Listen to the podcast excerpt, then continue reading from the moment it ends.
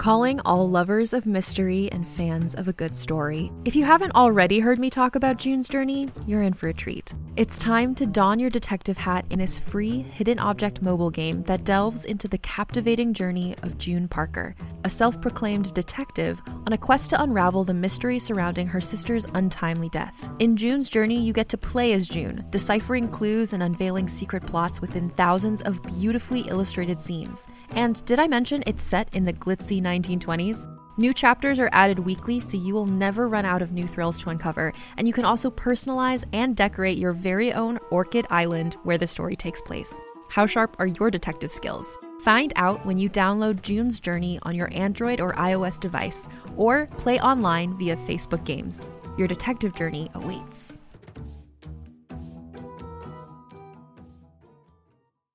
Greetings, adventurers. Today we're excited to introduce you to a new story Dark Dice, a horror podcast that blurs the line between actual play and audio drama, where the story is determined by the roll of the dice. Six adventurers embark on a journey into the ruinous domain of the Nameless God. They will never be the same again. One of the players is not what they seem after a doppelganger, a creature that can assume the form and voice of whatever it kills, infiltrates the team. As the players are picked off and replaced one at a time, can they figure out who the monster is before it's too late? Can you? Here's a quick example of what our show sounds like. The uh, shambler with the jar of liquid inside of him. Soren Arkwright let loose an arrow that cracked the glass, passing through the spine of the creature. The shambler still managed to maintain its forward momentum, but stumbled as it eagerly tried to bite and swipe at Soren, landing near his feet. As Jeff Goldblum has now joined our cast, Dark Dice is available however you listen to podcasts. Welcome, friend. Follow me. We're going somewhere dark, somewhere dangerous. Most people would never dare enter the place we are going. There's no telling what horrors we'll find, what terrors we'll uncover. Don't say I didn't warn you. We might discover terrible monsters lurking there. Be careful, they could follow you out. Or maybe they're already inside you. Are you afraid? Good. Now you are ready to enter the Warning Woods. Recycling. It's good for the environment, right? I suppose in a perfect world full of best case scenarios, it would be. In my town, recycling indirectly led to a different kind of pollution, and it was far scarier than a little smog. It started with the mayor's announcement of a lithium battery recovery program.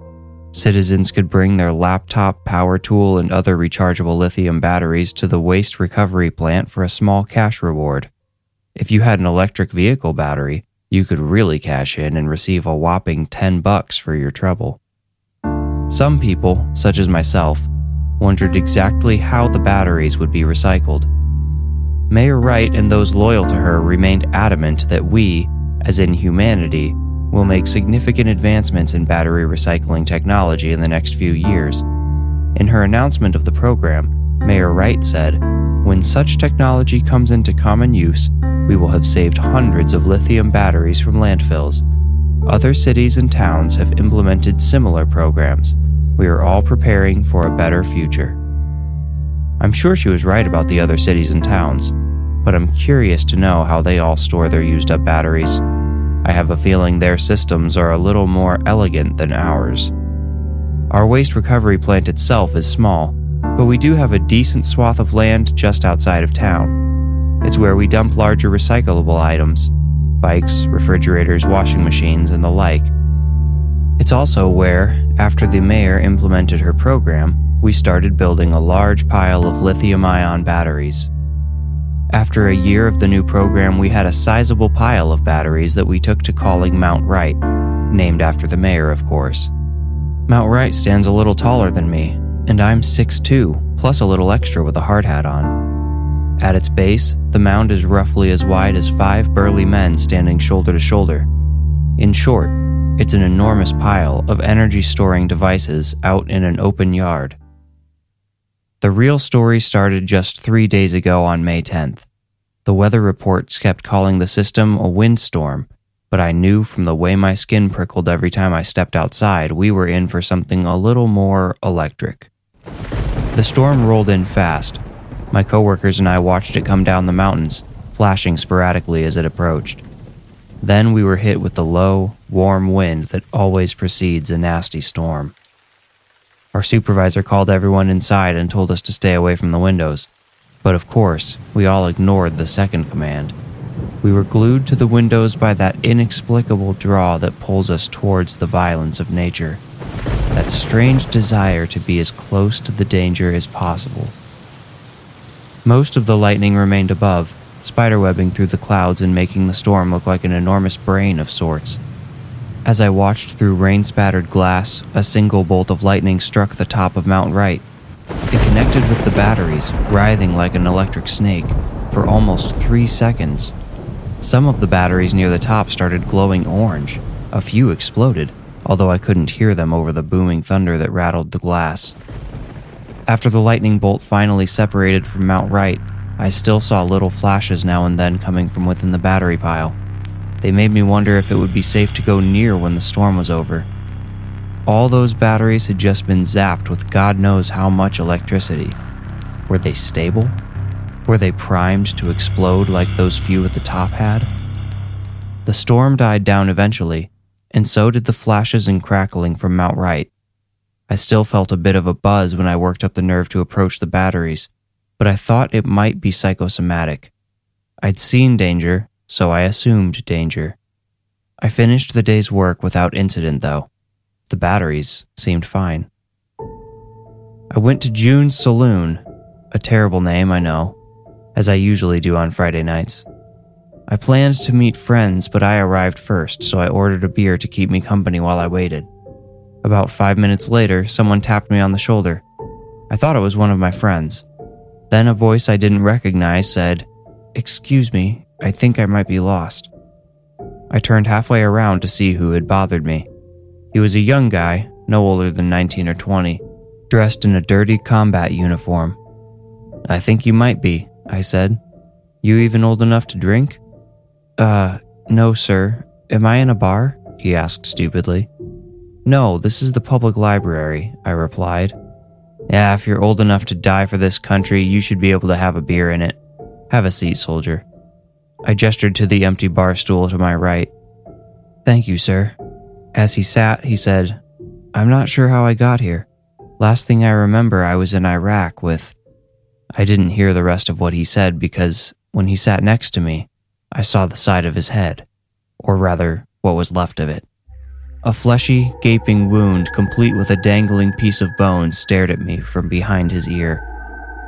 Uh, you. You're hurt, son, I stammered. I practically fell off my stool, then started backing away. June, the owner and bartender, noticed this interaction and came to see what was going on.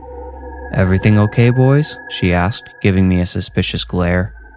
I'm sorry, ma'am. I don't mean to cause any trouble. I'm just not sure where I am, the soldier said. He gestured broadly and turned his head to look around the bar. That's when June got to look into his brain like I had. She didn't act as cool as me. She screamed. She screamed bloody murder. Every head turned toward us as June powered through the saloon door behind the bar and disappeared into the back. In the stillness she left behind, I heard the bar's back door slam shut. What's happening? The soldier asked, understandably frightened. You just sit tight, kid. I'm gonna get you some help, I said. I hurried out the front door. Nearly every other patron followed close behind. There was a woman standing outside.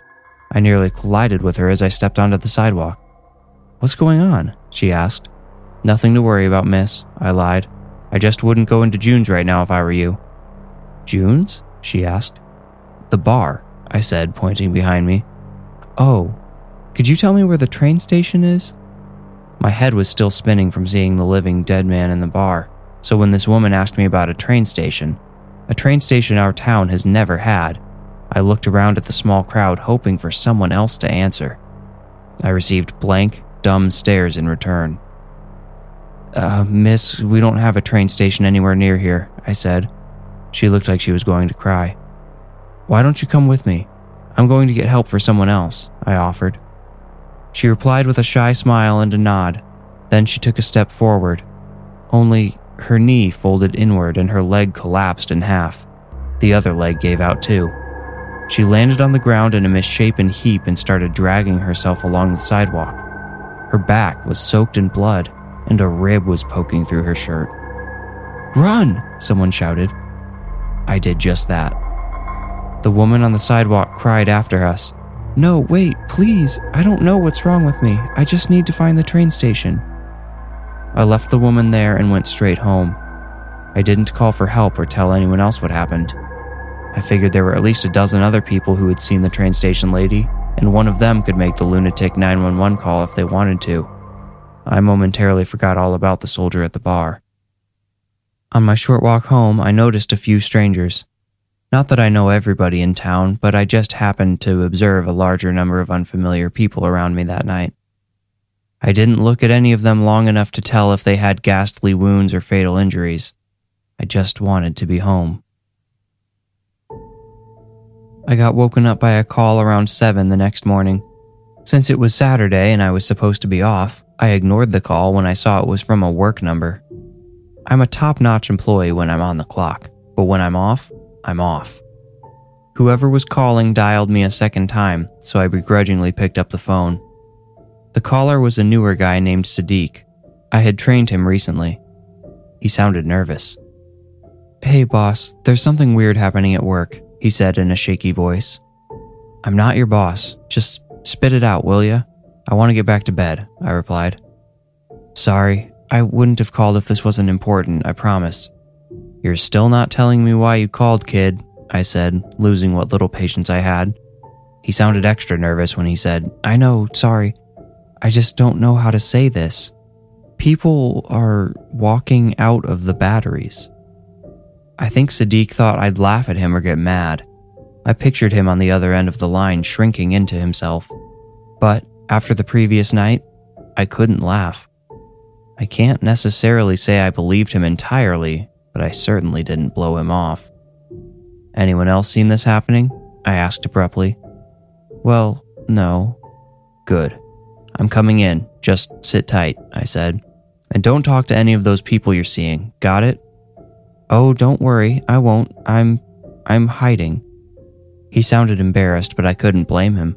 I assured him I was on my way and headed over to the waste recovery plant. On my way, I passed four strangers walking on the side of the road. They all stared blankly ahead as if totally lost. I intentionally kept my own stares short to avoid seeing anything horrific like the two people at June's saloon. One of the strangers' bloody, torn shirt caught my attention, though. If Sadiq was right, these detached departed were coming from Mount Wright. But why? How? I had a suspicion their appearance had something to do with the lightning strike. But lightning strikes all the time, and we don't have ghosts wandering around the streets of every town and city in America. What made Mount Wright so special? I pulled into the staff parking lot and quietly made my way inside the building. I'm not sure why I wanted to be quiet, but it seemed appropriate. I found Sadiq in the bathroom sitting on a closed toilet. All right, I'm here as promised, I said, trying to sound confident and keep my voice from shaking. Sadiq just nodded as he stood. Follow me, he whispered. We walked down the hall towards the open office area, which had a large window looking out over the scrapyard. In the middle of the landscape, like the world's ugliest centerpiece, sat Mount Wright. I can't go so far as to say the batteries were glowing, but Mount Wright had a sort of aura. Have you ever seen the heat off a road vibrate the air in summer? Something similar was happening to the air around the pile of batteries, only they shouldn't have been hot. If you watch long enough, you'll see one, Sadiq whispered. I swear it on my life. I said, Take it easy, son. I believe you. There's been strange folk walking around town that gotta be coming from somewhere. I did some research while I waited for you. Sadiq said. I asked, How exactly does one research something like this? I searched for ghosts and electricity, and I guess I got lucky. This one article said, An arm reached out of Mount Wright. It seemed to materialize on the edge of that vibrating aura. A leg formed next, and the rest of a woman appeared, and she stepped away from the batteries. She started walking, looking every which way to take in her surroundings. She appeared lost and bewildered like the others. At least, That's the impression I got from her one eye. The other had been lost when her skull was crushed. Her jaw hung crooked and her nose looked like a bloody sponge. Sadiq gagged. I took a long, deep breath and murmured, You were saying? What happened to her? Sadiq whispered, his eyes still locked on the apparition.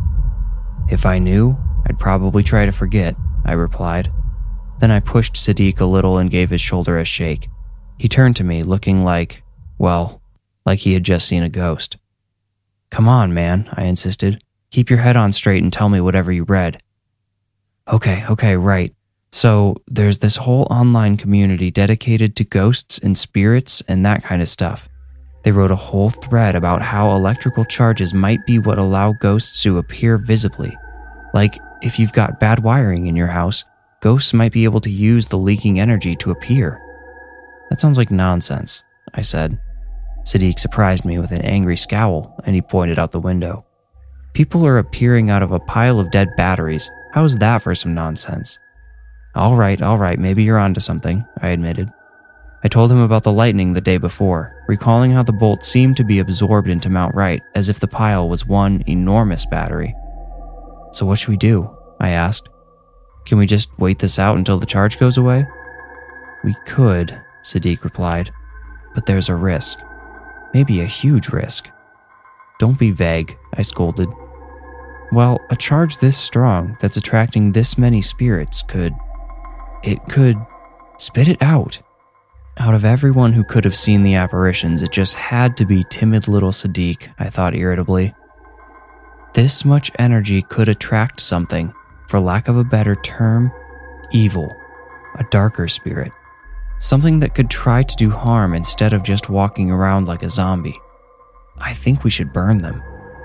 Burn the batteries? I asked, shocked at such an absurd and dangerous suggestion. How else can we destroy them? Sadiq retorted. I don't really want to touch them, and I don't want to know what might happen if we try to separate them from each other. Look at that thing. It's not just a pile of batteries anymore, it's dangerous. If we light them on fire, every one of those batteries is going to explode, I replied. We'll burn this whole joint down, maybe the whole city. It's just not an option, kid. I knew you wouldn't take this seriously. Sadiq knelt into a squat, then sat on the floor. He reminded me of a toddler throwing a quiet revolt. I'm just trying to think, I said, attempting to soothe him. There must be a way to drain the elect. I trailed off because I saw something else outside the window the magnet. We have a crane equipped with a flying saucer shaped magnet for lifting cars and tractors and the like. Trying to think back to the science classes I'd paid so little attention in, I devised a plan. Stay here, I told Sadiq. He didn't respond, so I ran outside into the yard. I kept my fingers crossed that he was wrong about some dark entity using the battery portal. It would be just my luck if some demon chose that moment to emerge, while me and my soft, unguarded flesh were just within reach. I took the long route to the crane to avoid stepping near the batteries. I didn't want to become a ghost myself. I heard pounding on the window, so I turned back. The sun was hitting the glass just right to hide everything inside from my view. I shrugged at Sadiq, assuming he was watching me, and kept moving toward the crane. Once there, I started climbing inside. A shrill squawk nearly caused me to lose my grip on the ladder. The intercom. We have speakers set up around the premises so those inside can communicate with those working in the yard. Sadiq's voice came through the speakers, breathless and desperate. Turn around, hurry up, he shouted. Two incompatible orders. I rolled my eyes and turned to look as I got situated in the crane seat. The aura around Mount Wright had started to vibrate more violently. I could see distinct waves rippling through it. I couldn't be sure what that meant, but it made me real nervous. I got the crane ready and powered up the magnet. I had to be careful not to drop it too low before I got it situated above Mount Wright. As I swung the magnet over, I saw the aura darken. Within seconds, it was nearly opaque. Some sort of dense, gray fog had filled it. My skin prickled like it had during the storm. Whatever was coming was not good. I finally got the magnet above the batteries and slowly began to drop it. I had no idea if the plan would work, but now I desperately needed it to. I thought that maybe the powerful electromagnetic field might somehow zap the batteries, drain their energy, or at least disrupt the ability of spirits to materialize through them. The darkness inside the aura moved, focusing on the descending magnet. It looked like an upside down snow globe, except the snow was nearly black. Some of the batteries started to shift, shaking loose. A couple zipped up and stuck to the magnet. Sadiq's voice burst out of the speakers again. Stop, you're going to set it free. Maybe he was right.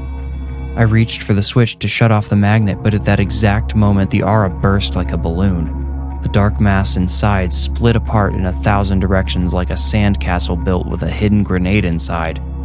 And then, nothing. A powerful, sinister nothing. I wasn't sure whether to feel relieved or terrified. Had that thing been destroyed or released? Had I killed it or just set it free? Well, over the last couple of days, there hasn't been a single ghost sighting. No mortally wounded patrons at June's Saloon, where I've spent many of the past 48 hours. I swore Sadiq to secrecy and he agreed because I think he feels complicit in what I did, which hopefully brought an end to this town's brief curse and didn't just create another, more threatening one. Either way, I'm going to have a talk with the mayor about those batteries. They might be dead, but we can't risk them connecting to other dead things anymore.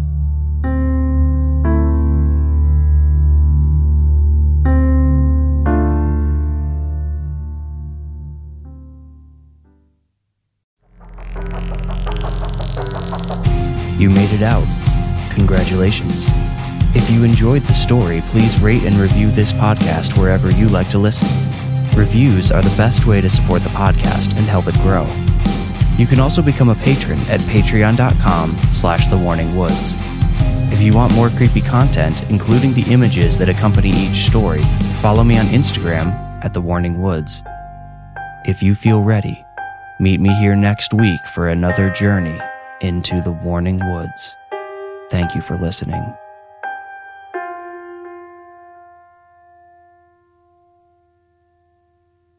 Hey there, this is Justin Bartha. I made a funny new podcast, King of the Egg Cream. It has the greatest cast in the history of podcasts with actors like Lewis Black, I'm torn by my feelings for two women. Bobby Cannavale, You can eat it, or if someone hits you, you can put it on your cut. Melanie Lynskey, I wonder what these marvelous things are that look just like boiled chicken feet. Jason Ritter, I can break things and pick locks and kill people. Michael Stuhlbarg, The whole point is to inspire people that they should make themselves better. Ari Graynor, No, don't whet its appetite. What are you, an idiot? me, Justin Bartha, That's not just any egg cream, that's a Lemke's special. and all narrated by the hilarious Richard Kind. This is the story of Harry Dalowitz and how he rose from nothing to become New York's King of the Egg Cream. So if you like funny true stories, come listen to King of the Egg Cream, available wherever you get your podcasts.